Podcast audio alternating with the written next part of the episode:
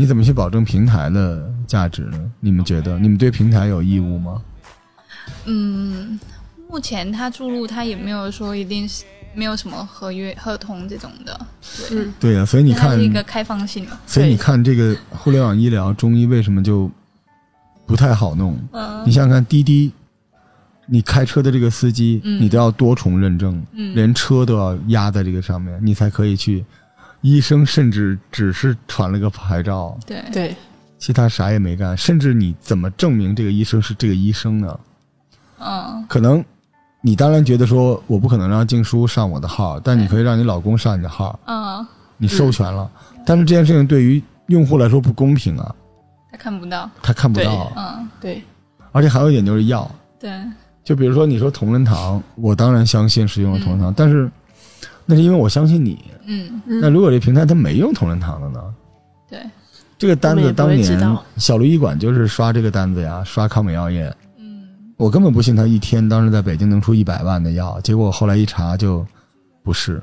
哦对，所以那那这个药你能确定吗？你也只能信任平台，对吧？对，但是你刚才也说你跟平台没合同，尴尬，对尴尬，尴尬了。当然，我相信像这种大家中医这种平台倒不至于。嗯，可是其实这种事情最好的方式就是同仁堂自己干，嗯对他自己干卖自己的药，我就信得过。但同仁堂不需要做这件事情。嗯我觉得他如果做这件事情，就相当于左右互搏。为什么呢？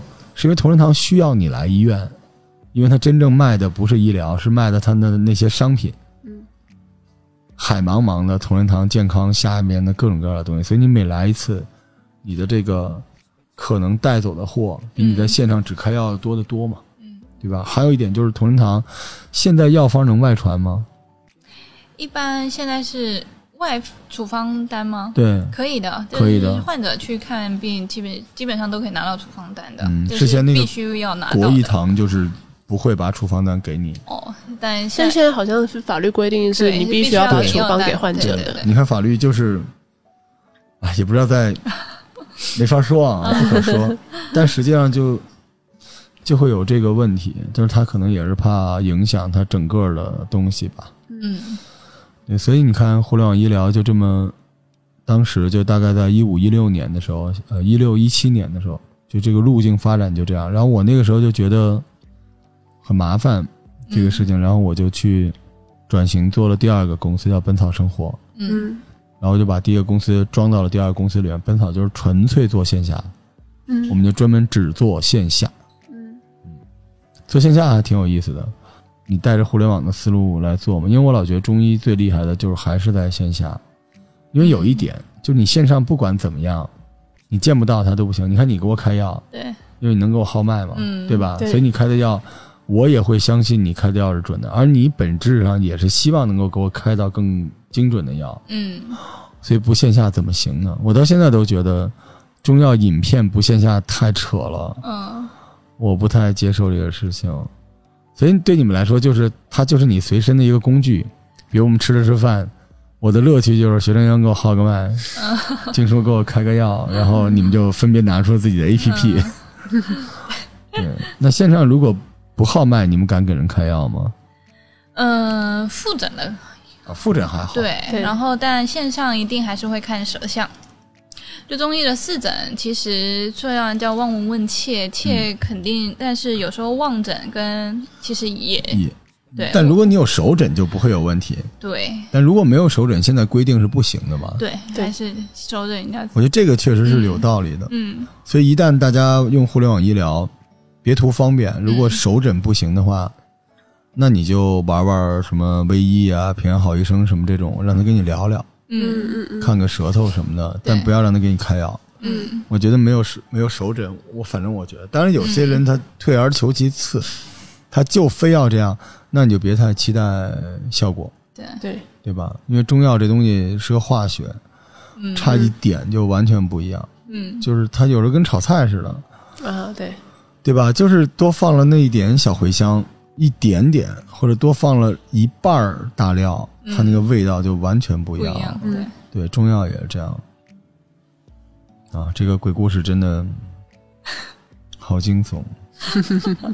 所以未来我们就是想做点，我觉得线下还是有机会吧。是线下，而且现在死了那么多，据说嗯北京百分之五十的诊所都挂了，百分之五十都挂了。就你在大众点评上搜，很多都没有了。一半好多啊，对北京医疗还是得要有医保支撑。其实，对，尤其是中药其实挺贵的，就是医保又有医保的问题，医保就是又特别伤害外治，嗯，对吧？对，按穴收位收钱什么之类的，这也就是中医没办法标准化，对吧？对你你要不就都来，对吧？嗯医保当然对于，首先我就不吐槽医保中药和非医保中药的区别了。嗯嗯，其实我说真的，我觉得还区别蛮大的。嗯但是医保对于外治是一个肉眼可见的伤害，嗯嗯对吧？你原本一个手法可以值三四千块钱，你为什么值三四千？是因为如果你去现代医学去医院的话，可能要三四万，而且还有很大的后遗症。那可能我们这个三四千就给你，不能说完全根治，但是比医院好，会有这种情况在嗯中医里边。嗯但一旦你上了医保，你别说三四千了，可能就直接砸到一两百块钱。那你这样就得不到那个更好的医生，嗯他不用在你这儿，他可以去别的地方。而且我们又说了，医生又是私域的，所以你说你这个诊所想活着，你最好有医保。嗯但如果你想发展，你最好没医保。对，而且你未来的管控，就你很难在一个地方又有医保又有非医保，医保，嗯嗯对，就会涉及到刷医保。嗯对，对吧？对，你看这个，我觉得在设计中就是可能是有点问题。嗯。而商业保险里边，就因为我觉得诚信很重要，有些商业保险是倒是能够支持这个东西，但是你就要操作，你就要把它变成什么理疗啊、嗯物化呀，嗯。但这个是不对的，嗯，就是这个东西等于它从某种角度上也是作弊，对吧？对，大家其实不想作弊的，嗯。对，就是其实应该是有很多好的技法，可是像在医保里面确实会受限，这是确实的。对，所以你又必须在一定的规范里面嗯，的话，确实很多手法啦，这些都没办法体现。对，而且有些手法就也上不了指南，嗯，对。就是它是不支持的，对，就觉得重手法有问题。比如说，都不说手法，比如说小针刀这种东西，对。嗯小针刀这种东西就是一个鞋子里杀出来的一个东西，嗯，对吧？它就是一个超频产品，对近近代的东西，对。对。但是它其实你说，人人都能学，而且学了呢，可能还有用，嗯。但这东西它又不是一个传统中医体系下能容忍的，嗯，就属于那种邪门外道。嗯就大家都在这儿坐庄练功，然后这哥们儿拿了一把枪来 说：“我也想学太极，嗯你怎么办呢嗯嗯？”那所以小镰刀就很怪异，但是他就把一波这种医师放到了中医队伍里边。嗯因为我嗯看小镰刀怎么评价这种东西，我就看你的这个体系里边是不是完整的，嗯你后边是不是能够对上内治。嗯。啊。如果你不完整，我就觉得是有问题的，因为你没法对我完整的负责嘛。嗯嗯嗯。难道小针刀这种作为外治治完了之后，后边给你开消炎药吗？嗯。那怎么办呢？对吧？嗯嗯嗯。但与之相悖的是另外一个东西，就是买耳豆。嗯。其实我不知道你们买不买，我觉得这东西极其的有用，嗯。可是在中国大陆就不是很好，是因为太便宜了。哦对。耳对。针，嗯。对他抢了太多人的生意，嗯就是可能买耳豆大概十块钱顶别人两三百、三五百。嗯，嗯。对，大陆是这样的，在你们那儿怎么样？台湾也贴耳穴，但确实少都一直都不是主流，对。对，但时不时还是可以贴，那因为它很有用，对。对，它就是适应症挺多的。所以这不是很奇怪吗？对吧？那我们嗯。天天说，天天说，我们为什么自己不把这个价格涨起来呢？其实这个真的，我觉得比简单的推拿四十五分钟要管用吧，嗯，对吧？对，就是耳朵上面也挺多的穴位的，就是中医说的这些就是对应嘛，全息。痛经、嗯对对对失眠，对，对，极其的有效。对或是一些头痛啊，这些一些痛症、急症，对，从耳朵上面的穴位取穴的话，效果也挺好的。但在中国大陆不可能有任何一个商业场景支持这个店就是只是 耳穴，十块钱这客单价，最后你算每天，就是我昨天逼着你们做那表。嗯，啊，你们最后算的是一个最小的一百平米，每天要来多少人了吗？最小嗯八个，八个人，嗯，就是消费的八个人。对。，消费八个 OK，人，如果是耳耳穴的话，就是嗯。八十、对，每天八十块钱，怎么办呢？对吧？不科学，对吧？所以你看中医，他一不留神养出了小针刀，嗯但是他又，呃，视若无物的放弃了耳穴这件事情。嗯，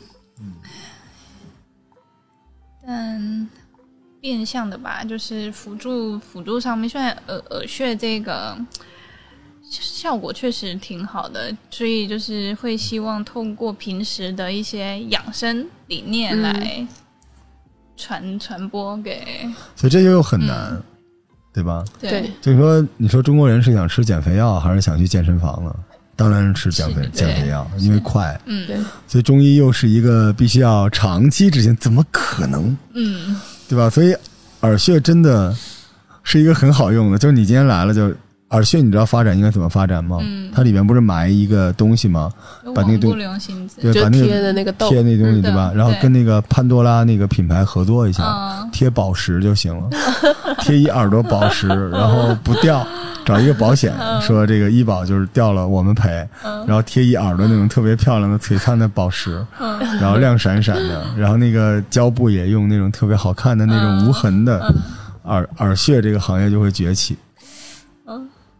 嗯你至少就可以多卖点了，对不对？贴 包装一下贴一耳朵豆，特别漂亮的水钻，嗯不灵不灵的，呃那个东西真的还挺搞挺管用的，对确实是，但我要提醒大家，就出去做外治要小心，反正就是不要让人上重手法。我觉得中医就按摩推拿再重都没事儿，嗯他就天天说打通你任督二脉，见了鬼了。我就 任督二脉打通这件事情，可能很多人不明白它是一什么概念。嗯，但是但是其实，就是像胆经啊、肾经啊、膀胱经这种能使劲的按压，还是对身体有好处的哈。至少对，末梢神经嘛，对吧？嗯就捏来捏去的，有那种疼痛的快感，然后捏一身汗，呃，那些东西是没关系的，但是绝对不要让别人碰你的，不要轻易碰你的骨头，嗯嗯嗯千万不要让人碰，尤其是脖子和腰。嗯所以我们下边要做的事情是做社区店了哈。嗯对其实就是我那个 本岛生活创业的延续。我们当时就是真的四十平米的店，一个月差不多十四五万。嗯哦，对他就是把对啊，我们嗯就是把、你看，跟我现在书店，跟我们在复兴玩的东西都是一样的。嗯他就是把几个不同的东西叠在一起，有机的串联起来，用动线穿起来。嗯，但这里边每一个模块自己都有吸引人来的原因，剩下的就交给中医就行了，只要人来就行。你知道传统的中医有一个特别大的问题，他把那个霍克拉辛只放在了中医身上，而中医本身是没有道理跟你做这些事儿的。你看我们现在跟那个医联对吧？卫医那诊所也是卫医嘛，对对它也是一样，嗯，他其实想要的就是就是这个。是对吧？因为它它虽然大家一说唯一线上有那么多的流量，但线上流量跟线下完全不是一个东西，嗯对对吧？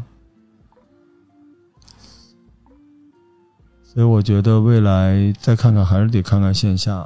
我觉得嗯互联网中医这个东西，就如我们刚才所说，还是有一些问题的。我现在看，是，但它作为工具没问题，对对。它还是解决了距离对上面，它但它解决了一部没法分的问题，没法完整的，它没法闭环。嗯对对对，它最好就像微信支付一样，就路上走一个医生，嗯。对吧？嗯。跟许成英擦肩而过，嗯。识别出他是个大夫。嗯然后许成英就是在大马路上抓着我，给我号一脉，然后掏出手机，咣开一个药，我这边一付费完事儿。嗯嗯嗯，我觉得这种机会是有的，但他想独立运转就非常难。对，就是它确实互联网始终就是还是一个工具手段，就是看我们怎么把它运用在各个场景下。嗯但我觉得它有一个好处，真的还是有好处，不管对于医生也好，或者是嗯患者也好。嗯嗯对，就是患者肯定是对于时间跟空间上面对，都缩短了。嗯，哦，甚至就是他认知自己是个患者的这个身份，嗯。这个认知的成本都会下降。嗯。嗯我有的时候就会用那种好医生什么的，因为我想看个病，对。我不想去医院，不仅是时间的问题，是因为我觉得我十分钟之内我约了一个大夫聊两句，我就掌握了对我自己身体健康的某些信息。嗯对。这跟我排队不远万里去一个医院，可能得出的结论是一样的。对，对，你在那个医院也就五分钟吧。嗯你们看一个病要多长时间啊？呃，手诊的话我会久一点，对，大概二十分钟。这么良心啊，二十分钟啊！对，我哦，那你诊的时候当不了主，任医生，主任医生都三十秒看你一眼，出去吧。静初呢？静初多久啊？也是差不多吧。哇，那你们这个应该是很受患者欢迎，不太受医院管理者欢迎的那种大夫吧？就是因为对之前就是被嫌看病太慢了嘛。对呀、我都会嫌弃啊，这也太慢了吧！这这你一天但能看手诊、手手诊、手诊患者会稍微复诊呢？复诊的话，基本上大概真的五分钟，五到十分钟，五分钟差不多。十分钟左右吧。嗯嗯，就你们说话这个语速也快不了。对，也快不了。对，对，但可能我自己看病有一个是，我会把前因后果跟患者，我会用一一张图把哦，跟患者用比较白话一点我怎么，就没有？因为我们时间太短了，可以等等再换看不起老板。对，尴尬老。老板太忙了，所以我要把握时机我。要找，我也要这个图我。也要张图。可以可以，就是基本上来我看来过我门诊的，我都会用一张图。哎，那你们现在在我这儿上班，你们还能去给别人看病吗？我最近停诊，停诊啊？对对对，因为我的那个一些执照在办，哦，但如果你开了，其实哦也可以，对吧？就看我放不放你去了，吧？对对对哦对对，看老板的意思。这就很容易了呀，这个就是等于我们自己把诊所开了，你直接进去干不就完了吗？是的，嗯是没有你在问题的诊所里边可以赚钱，又可以拿公司的钱嘛，就是我们嗯之前聊就是这么来的，对吧？对对对，静叔你呢？执照也有问题啊，没有，我现在就是挂在原本的原本的地方，但他我想们去找但你没法去坐诊了，但你可以复诊，在线，上我。现在可以复诊。那你要再去坐诊的话，怎么弄呢？就是如果我不管的话，嗯你是能过去坐诊的吗？呃，那你有单位只要他们允许就可以。啊因为你多点置业，对吧？对，现在是哦可以多点的。那我也可以啊。是啊，可以啊，可以啊，哦没有问题的。那咱们就是看病送鬼故事，对吧？咱们直接 对。那现在在哪儿能够找到你们？就是远程想找你们看病是肯定没有问题的吧？可以，但这就很难，因为他们怎么找到你呢？对啊，是的。怎么找到你呢？加你微信，呃这就感觉跟微商一样的嘛。那那怎么办呢？嗯，我目前常用的还是那个大大家中医医的那个平台，对它可以找到。我给你带个货吧。对对，大家去哦大家中医下载这个，呃，其实做的不好，但我非常尊重的这个 A P P，因为他们让莫姨走了，我就很不开心。嗯，我们一起战斗过，嗯，然后里边就找医生，就找到许成英医生就可以了。许成英，你在那边开药多少钱？呃，哦，那边找你是直接就挂你的号嘛，对吗？对，就线上的哦可以咨询后啊再这些的。嗯，静书你在哪？我主要在现在在主要用在药匣子，你这个名字听着就不是很高级的样子，药匣子。好吧，好吧，来你自己给自己带货吧，不要。我说你们这些台湾太佛系了。过来的太佛了。你看我们这些中医都巴不得让全宇宙都知道我是主治所有的病状的那种。哦，哦，嗯，确实，嗯本身五脏六腑是所以静书就是啦，嗯，中医其实理论上是不分科的嘛，尤其是内科的话，人是整体的，五脏六腑都是药匣子搜索什么呢？搜索陈静书，就只搜索陈静书，对对吧？对对对，干净的净，特殊的书，陈静书大夫，药匣子，哎，真不想给这个 A P P 带，好土，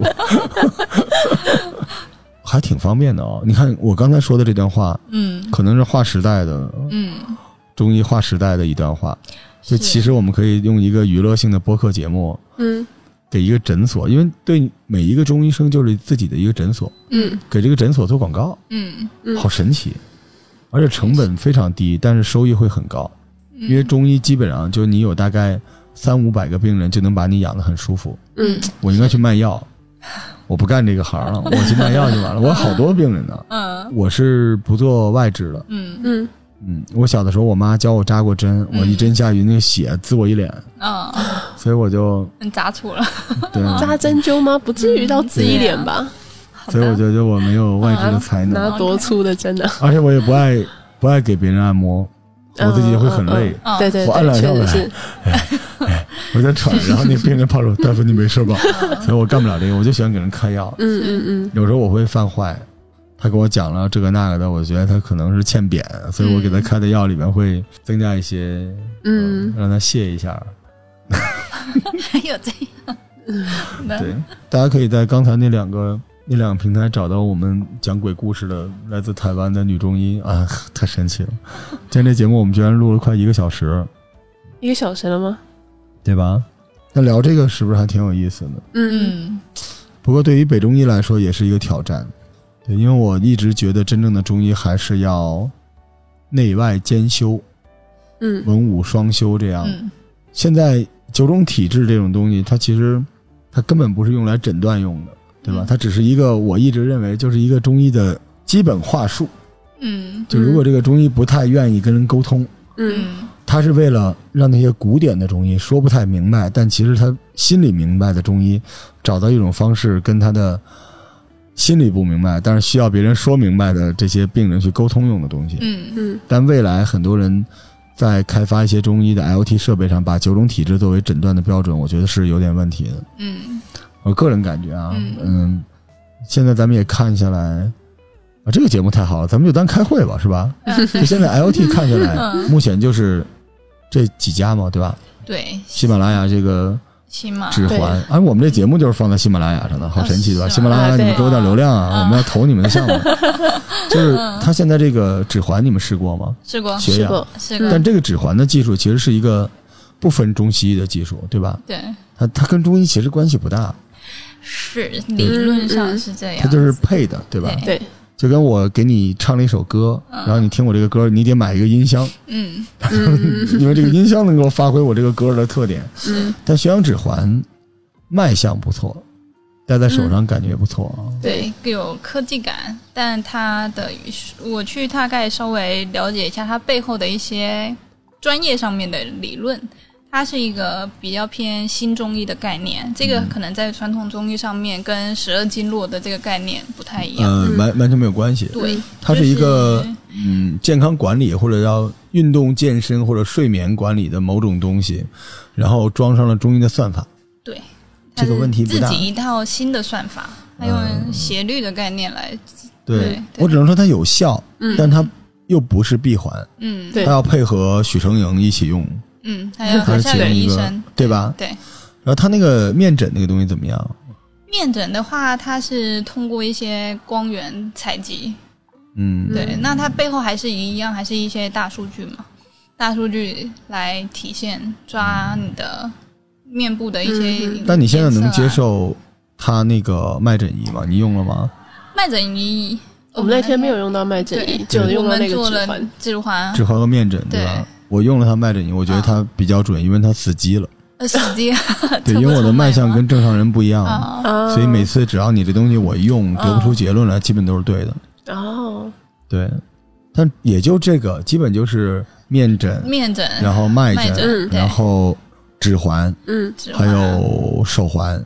但手环其实就就是指环的，延伸，对对对，对就应该对一样这两个的，差不多，只是我觉得手环可能是穷人版的指环吧，就是它哦会功能更单一一点吧。对除此之外，也就没有别的新的 LT 设备，嗯对，目前中医来讲的话所以，就是我们中医的问题嘛。中医的穿戴设备就是一一只手就解决了，对一个脸就解决，对，嗯或者换句话说，用手机就能解决，嗯。对吧？早年间就有手机的那种脉诊，它就是嗯用你的手压住那个镜头，嗯，它快速拍照，然后分析你的一些指标。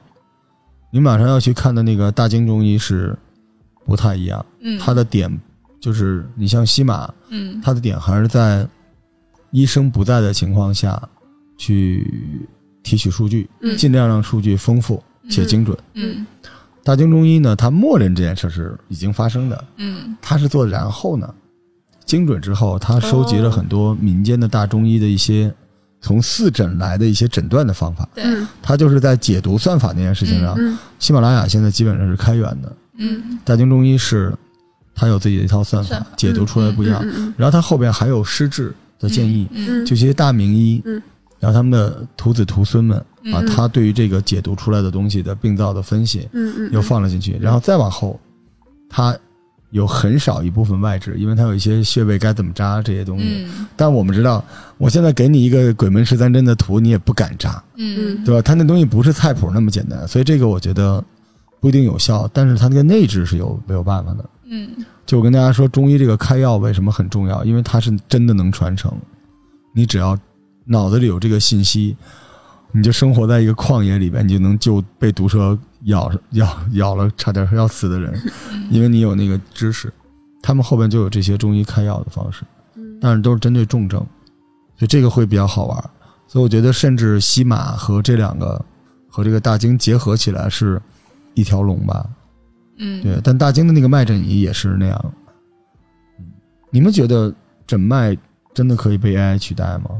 你说 AI 啊，嗯，嗯，可能看到哪一个层次吧。假如说普适性的，就是一些常常见一些问题的话，我觉得还是有机会的。我也觉得有机会，哦我也觉得有机会。嗯我觉得它最难的那个部分，就如果我们说中医是奔亚健康去的话，对，我是支持这些中医的 IoT 设备的，对，嗯。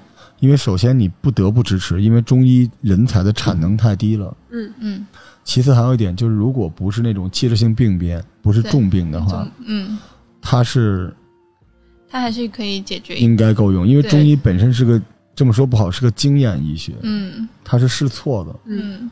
对吧？还有一点就是，说实话，很多中医它是达不到那个 AI 的判断标准的，它是片面的，嗯嗯因为我们中医的基础是阅读和学习，嗯而不是实践，所以你的阅读量、你的记忆力、你的理解能力、你的比不过电脑。创造力一定比不过。对，其其实西医，呃，现代医学，我就尽量不用“西医”这个词，它一一直就是这么操作的。对，电脑就是配合他做这件事情，对吧？是的，所以现代医学它的工作是什么呢？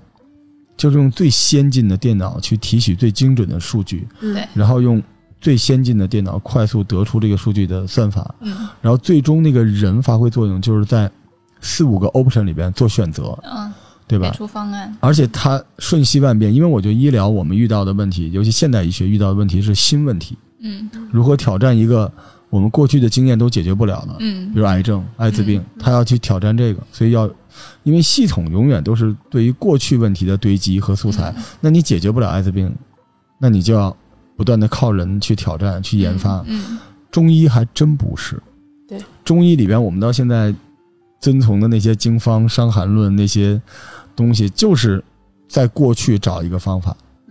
但中医的问题是在于，第一，你的数据提取虽然不够精准，但是大概率设备比人精准。嗯，一个是人学业不精，但最大的问题是没人，对，在社区里边没有中医，对吧？是对，第二个问题就是中医的解读这件事，虽然说仁者见仁，智者见智，但是最多数的是混子，嗯既不是仁者，也不是智者，他出来的那个解读肯定是有问题的。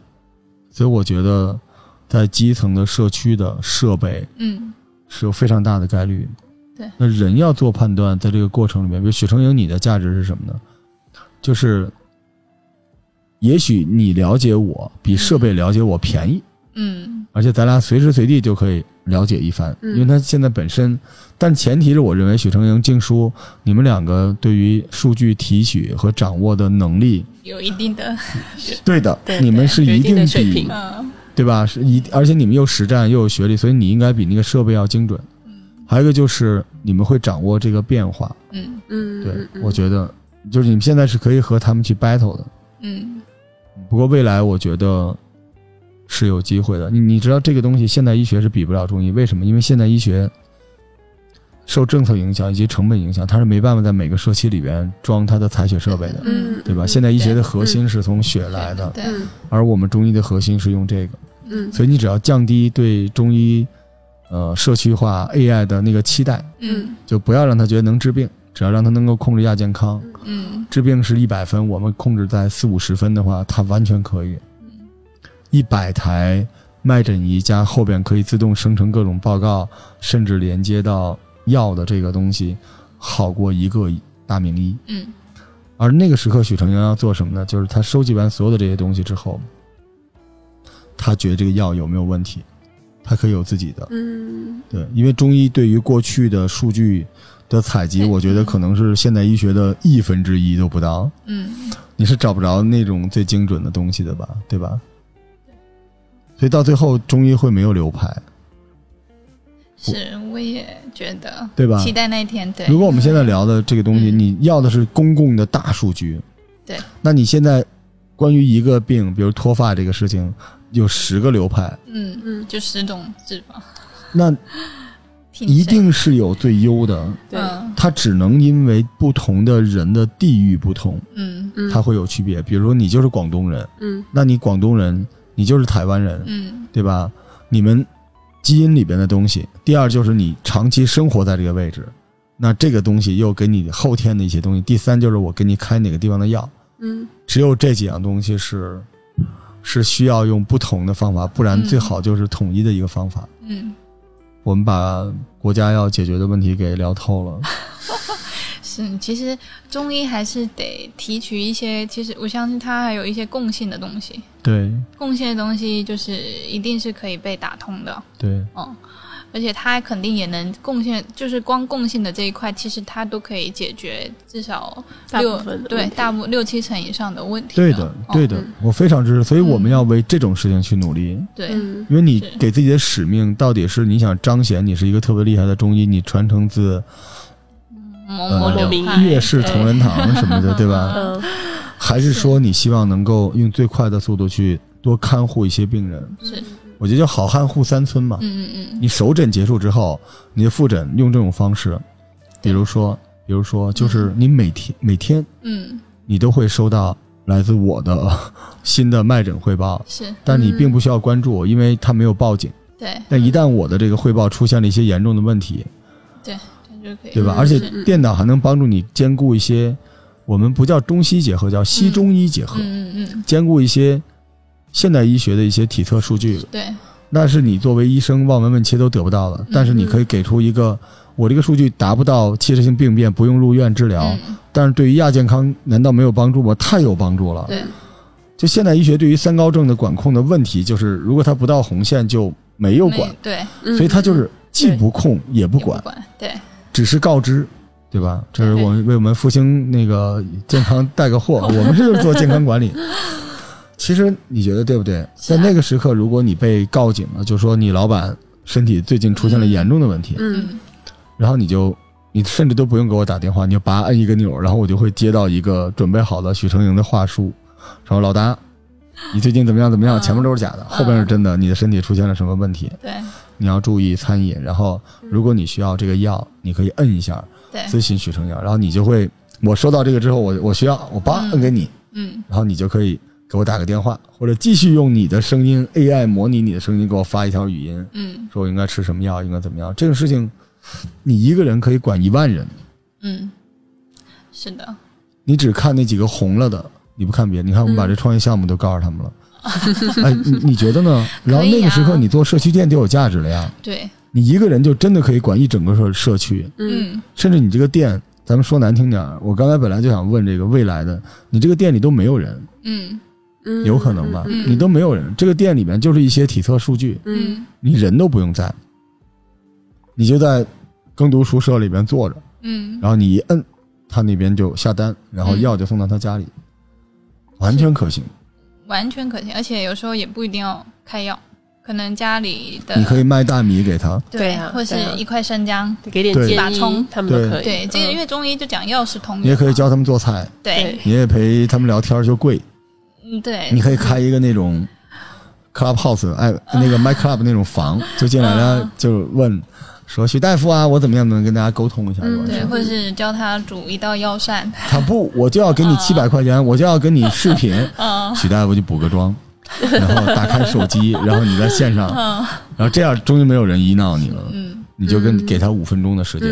嗯，这就是未来的中医。对，因为我也始终相信，我自己本身也是中医的受益者，所以始终相信中医它是其实最好的医生是自己对哦，不是我。对对，所以其实是自己把自自己当自己的医生。其实你只要懂一点中医的话，也许可能之后通过刚刚我们说的这些模式，你就可以慢慢的把自己变成自己的医生。对，但是这个还是在平时的亚健康这一块，或者是在健康，你如何自己在维持健康也很重要。因为大部分现在只关注说我有没有疾病，可是没有去关注说我健康还是要如何去保持。但是人自己是做不到的，人就是需要，就是我们嗯中国人就是需要有人 service 我们。嗯，嗯，对，就是我其实明明可以自己录，我就一定要把你们俩弄过来，我就觉得这个东西有仪式感。嗯，实际上就是需要有人助力吧。对，嗯那也没问题，对吧？对啊，有一个专业的专业的医师在旁边，我觉得我觉得陪伴着。如如果中医是这样的话，它就会符合这个时代的潮流。嗯我觉得我是站在中医的未来的顶峰的人，我能看到这个事情。嗯嗯因为中医最贵的应该是外治，就像刚才静书说的，嗯因为那是手工，嗯嗯仅此而已。嗯嗯因为现在我做中医创业这几年，我烧了人家八千万，我得到了这个结论，诊断在所有的费用里边大概能占一成，嗯。然后外置占三成、嗯。两成，嗯，外置只占两成，还有一成是那种周边，就是我喜欢搞那种，你也想做那种中医嗯。周边的产品，嗯。从代茶饮嗯。到药食同源的吃喝，然后不叫药膳了，药食同源的吃喝，饮品、奶茶、咖啡、中药的咖啡和什么呃香包、嗯。枕头、坐垫嗯。等等这些东西，占一成，然后六成是药。嗯。但这个逻辑是不对的，嗯。这个逻辑就是说，你这个医生的关键点，未来就不是说你如何给人开药，对，因为其实有系统，你的关键点你是个网红，嗯。如果是这么来的话，你就要吃大亏，因为我说了，中医是私域，任何一个企业想去消费一个医生的私域流量，他只会倒血霉的，所以我觉得不符合商业逻辑。但是按照我们刚才说的逻辑就很对，其实你就是个 IP，然后你在这个平台上，然后你卖的不是你自己，而是卖的是药啊，那就相当于你带货。其实某个角度上来说，带货是对的。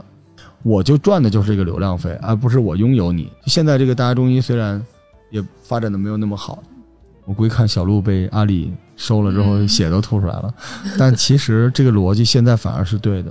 大家不是那种强关联，对吧？我那我复盘一下许成英那天看我不太好，号了个脉，然后给我发了一个大家中医的方子，然后我就 咬着牙下了一个大家中医的东西，但我用完之后还挺快，我摁了四下嗯就结束了。嗯我们不经意之间做这个东西，可能就是中医的未来。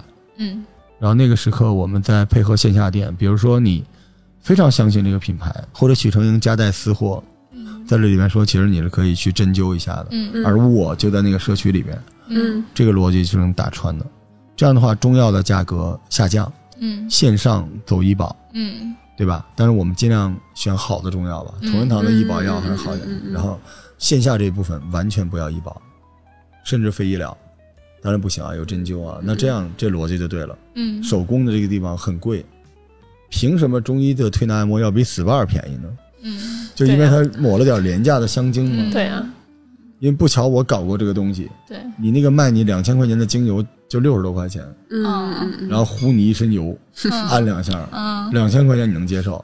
嗯中医累死累活的，嗯而且不跟你说打通任督二脉，就给你捏捏对四十五分钟，你一百块都不给他，凭什么呢？嗯对吧？所以到那个时刻就可以把中医的这种推拿、这种价钱，结合药食同源，结合诊疗，给拉到大概六七百的客单。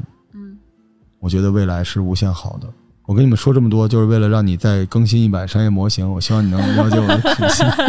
原来把会也给开了，原来 这是我们碰撞，对吧？我觉得这个是真的是有未来的，是但是也希望能有更多的、更好的中医生吧。对，对，需要人人才还是挺缺的，有收益才会有人才。嗯就现在中医人才不光说井喷，就倒倒灌了、内卷了，就是因为没有收益。嗯。而这个收益，大家都觉得是被现代医学碾压，其实不是的，是中医可能要解决一些自身的问题，嗯。对就是要拥抱互联网新的东西。嗯，互联网医疗的传统的模式不是给中医准备的，是给现代医学准备的，嗯。因为它建立在数据原本就是稳定的互转，所以它互联网医疗解决的不是互联网，解决反而是人签字的这个问题，嗯，对吗？但中医不行，中医要的是远程设备，嗯，所以你们把出差申请也填一下，啊 好吧？感谢各位收听这次线上会议啊，我们下次再跟小姐姐录鬼故事给你们，谢谢大家，谢谢你们，拜。拜拜